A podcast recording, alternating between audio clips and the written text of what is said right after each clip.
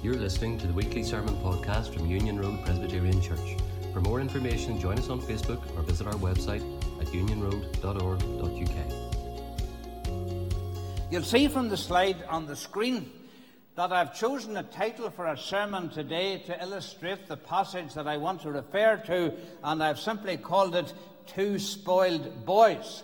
Luke 15 11 to 32. I really wanted to call it something else. I had a different name for it, Two Something Else, but my wife made me, uh, me, and we've settled with Two Spoiled Boys, and you can work that out for yourself. I'm not trying to draw any parallel with anybody here in this church. I'm sure there are no spoiled boys or spoiled girls uh, here uh, in this church, although, like anywhere else, there's no perfect family on earth. And we're going to look at a story in the Bible which is a family. It tells a story about a family long ago. Now, Jesus often told stories. Uh, of course, we call them parables an earthly story with a heavenly meaning. And they're very good stories. And from those stories, he taught many very important things about the kingdom of God and many important things that it would do well for every one of us to put into practice. Somebody asked one time, how many parables are there in the Bible? Well, some tell us that there are about 37 parables recorded in the, in the Gospels. Luke records more than anybody else. He records 24 of them, 18 of which uh, are unique to him. Matthew has 23, with 11 parables unique to Matthew's account. And Mark has eight parables with two that are unique to him. The Gospel of John, which is written from a different perspective, has no parables, none of the parables recorded in it as such. But the story that we read together in Luke 15 is found only in the book of Luke. Luke chapter 15, verses 11 to 32. And although it is only recorded in one of the four Gospels, the story of the prodigal son, and that's a very bad title, incidentally, has been classified by some scholars as the greatest short story ever told. It is, of course, a gospel illustration.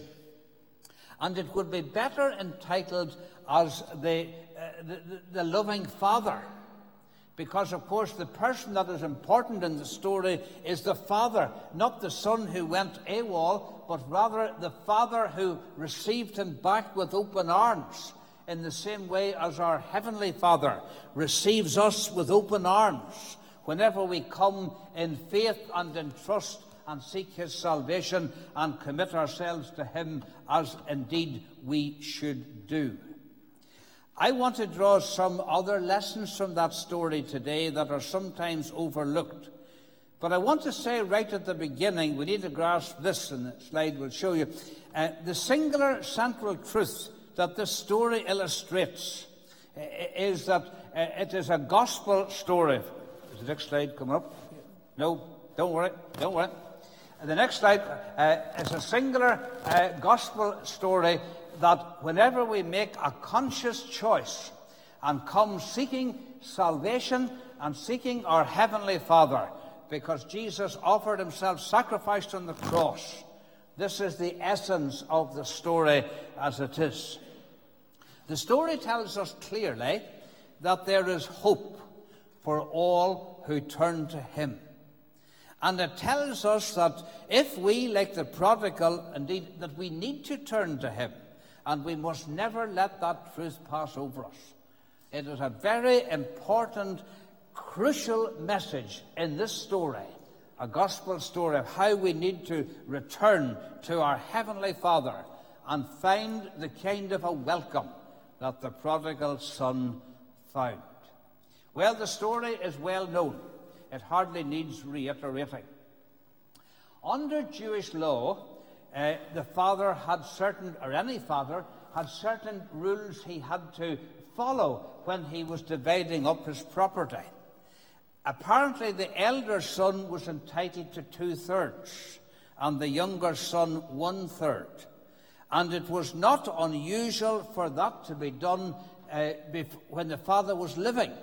For example, he might have retired and he would have uh, split up his farm and sorted out his affairs and signed over his farm or his property at that stage. Let me say something I've often said in pulpits where I've been minister, and I'm, I'm without apology, and I don't want to offend you, but I want to say it today. I believe there are three very important things that people should do in their lifetime, and particularly as they get older, but not just old. I think that every person should do, whether young or old. In fact, the first and the primary one, of course, is to sort out the affairs of their soul with their Maker. That's very, very, very important. And secondly, I believe then that we should sort out any differences that there might be between our fellow man. Sometimes there are little differences and, and rifts and, and problems in families. It's a poor thing to leave earth with those kind of things unsolved. That's the second. And the third one, I believe that every person, no matter what age they are, no matter what they own, they should settle their practical affairs and make a will. Now, I say that here from the pulpit today because I have seen in 40 years of ministry many cases of situations where uh, uh no will was made and, and endless problems that exist, and endless squabbles and difficulties and, and breakdowns between families, all because a father did not sort out his affairs. Three important things sort out our affairs of our soul with the Lord, sort out any differences on a human level, and sort out practical affairs to make things easier for those who one day will come after us. It doesn't take a day of our lives. Right, two spoiled brothers. Now, the younger son, we call him the prodigal son. Uh, here's a question that I want you to consider in your thinking. Why would the prodigal son leave his father's house when everything he needed was there? Why would he leave? Let me suggest some answers to that question, and the next slide will give us the first one. The first thing I want to say is that he took his privileges for granted. Now, many people do. He thought that maybe the grass was greener over there. But you know, taking privileges for granted, it's all too easy for all of us, whether we're Christians or non Christians alike, no matter what our level of faith, to take things for granted. And one of the things we often take for granted is our health and strength. Is our health and strength. I'll digress for a moment. I have a friend who's always moaning a wee bit and I don't give him any sympathy. And he's in pain. And I would say, How are you? And I say, Ugh. And he says, Well, you know, I've got two sore knees, and I've learned a lesson because I really will have to be a wee bit more sympathetic to him now that I know what he's in. We always take our privileges for granted, don't we? In terms of health and strength. And not only that, of course, friends and families, and maybe the opportunities that you have to serve in this church this church itself. I want you to stop today and just to reflect on all the blessings you have. Praise God from whom all blessings flow. Or to use the words of an old hymn to remind us, and we should do it count your blessings, name them one by one, and it will surprise you when you stop to realize what the Lord has done. He took his privileges for granted. I'm sad to say we all do it from time to time. The New Testament letter of James refers to the danger of boasting what we're going to do in the future. Today, tomorrow, we'll go here, there, and do this, that, and the other. Of course, it reminds us, and we see it from the story, that we do not know what a day brings for any one of us. We don't know if tomorrow even will come. So there's the first lesson don't take things for granted at home or anywhere else you may be. The prodigal son took things for granted. Another reason he left home when all we needed was there was simply this he didn't know what was out there. He couldn't see round the corner. Well, nobody can see round the corner. He thought it was going to be better. He was going to leave all this work behind on the farm or, or, whatever. He wasn't going to be answerable to his, to his father or listen to his older brother chirping. Oh no, he was going to, he was going for a new life. But he did not know what was out there. And what he didn't realize is he was walking into chaos. He was walking into a place where there was going to be a famine. Now, he was a Jew. And he, he, he, he didn't realize that he was going to have to even get, not get a living, but get something to eat. And he'd like to somebody feeding the pigs. That was an abominable thing. It's hard for us to understand that in our culture. That was an absolutely abominable thing for any Jew to have to sink to. He didn't know what was out there. You know the story in the Old Testament about Abraham and Lot. And Abraham was dividing his farm, as it were, because it wasn't quite, they weren't getting on too well. And he said to Lot, You, you have a look, choose where you want to go. And Lot looked over and he saw the Jordan Valley and it was green and there was water there. And he chose that area. But of course, it became an area of real difficulty and real trouble, as you know the story. He didn't know what was out there. Yes, we sometimes have to take a risk. And indeed, we have to act in faith. But here's another thing about the prodigal son he didn't count the cost, he refused to count the cost. And you know, the path that takes us in life, any path that takes us in life away from God, leads to pain and not gain. And sometimes in life, and we say it to young people, it happens to everybody. Sometimes in life we, ex- we ignore the sign which says, don't go there. Don't go there. He refused to count the cost. The prodigal son lived obviously to regret bitterly the decision he had made. When he came to his senses, he thought to himself, How many of my fa- father's hired people who have nothing have better than I am? He lived to regret what was there. But the interesting thing is this he did what some people will not do. He did a turn right round. That's what the word repentance means, you know.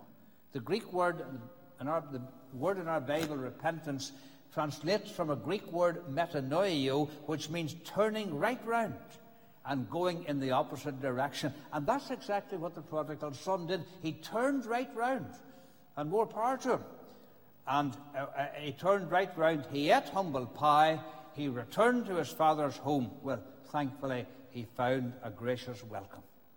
I pray that God will give us all the grace and the wisdom, yes, and the courage sometimes, if we stray from the good path in life, to realize the blessings we have, never to take them for granted, and to realize that the allures of this world or the temptations that seem so attractive at the time that are leading us down the wrong path are not worth it in the end. We must always remember to count the cost. We are living in days when many people, and especially young people, are influenced by popular culture. I suppose we were all influenced by popular culture, even those of us who are older. The only difference is the culture has shifted somewhat. But uh, nowadays, we are interested in social media, uh, has changed things considerably, uh, and we have access to all kinds of things that generations didn't have, and, uh, and we know more. But you know, uh, and I'm not downing it in one sense, but the more that people turn away from God, and the more that they turn away from the principles of the Scripture, and the principles of the gospel and, and a, a gospel filled life, uh, the more evil the world seems to become. Is that not the case? I do wish that people would take their baptismal promises seriously because they stand and they make a promise as to how they bring up their children and how they're going to pray for their children and how they're going to do everything they can to, to influence their children for good and for God and to help them to find faith and to walk in the faith and to walk in the right way. That's a very important thing. But you know, and I know that sometimes the tail wags the dog. And then we wonder why the next generation, we might think, are like the prodigal son, leaving home to squander all that the father had ever worked for. But thankfully, the story that we read didn't end there. And what a sad story it would have been. But it didn't end there. And it's a gospel story that reminds us there's still hope. There is hope for the prodigal. There's hope for every one of us when we turn right round and receive from our Heavenly Father forgiveness and a Heavenly Father's welcome. That's the first one. But I want to talk about the other one. And but here's the point that is so often overlooked. What about the older son? We sort of think, well, he was a good guy. He did what was right. He stayed at home. He didn't squander his father's money on, on riotous living or, or, or on anything like that. Uh, well, not quite. Not quite, when you think about it. In actual fact, there are really two prodigals in the story. It's wrong to suggest, as the title that is put on it sometimes suggests, only one. There are two prodigals.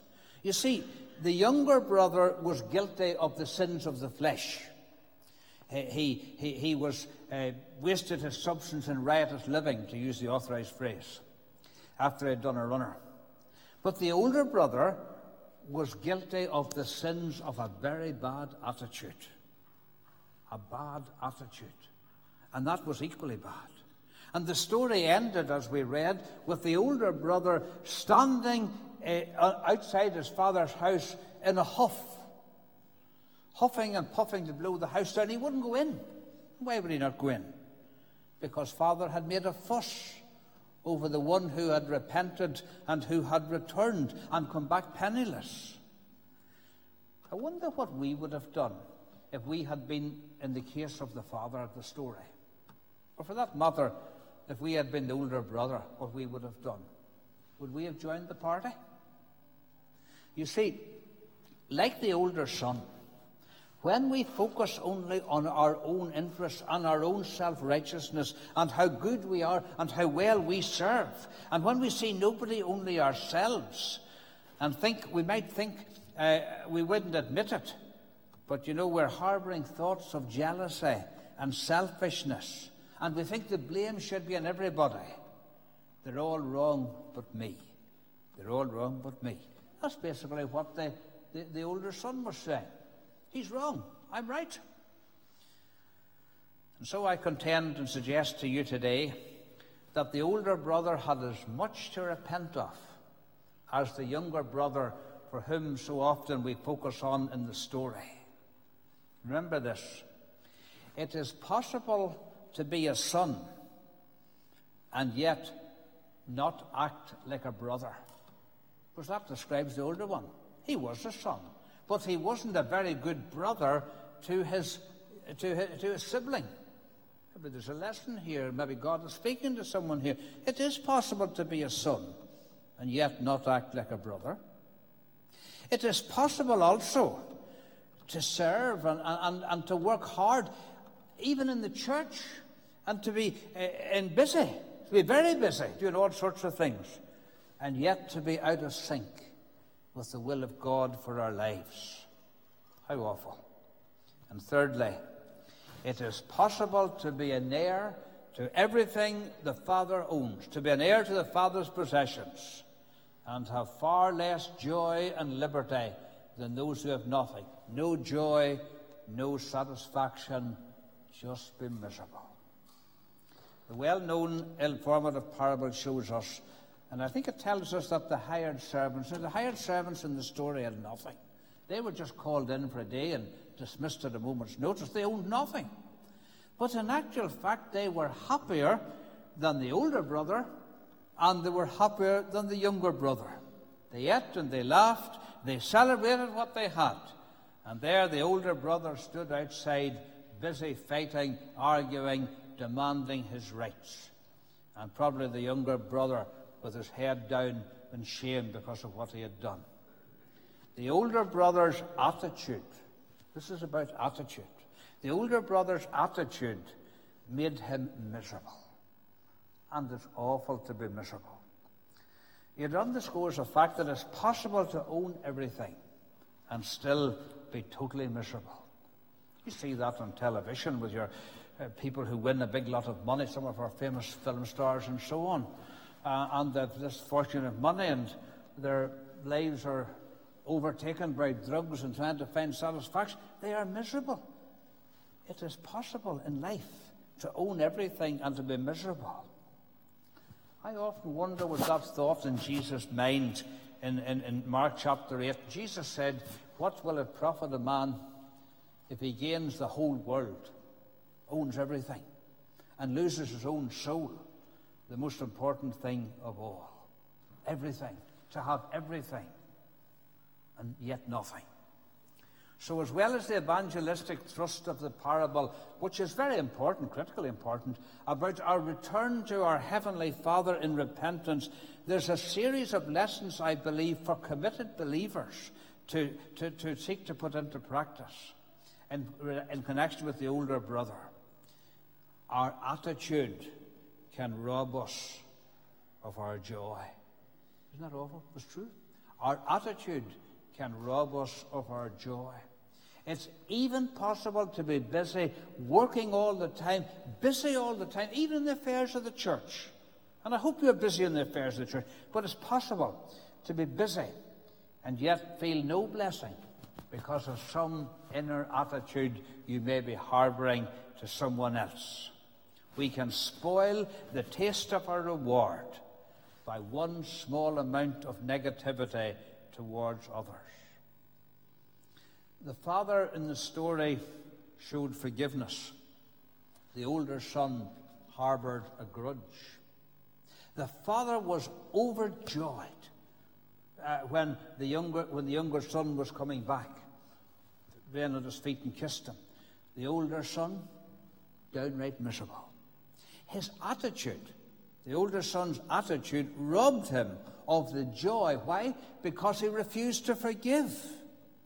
And you remember Jesus said, if you don't forgive others their sins, neither will your heavenly Father forgive your sins. I read this somewhere that it was described, the two brothers were described like this. Both sons spent time in the pigsty. One was in the pigsty of rebellion, that was the, the, the younger son.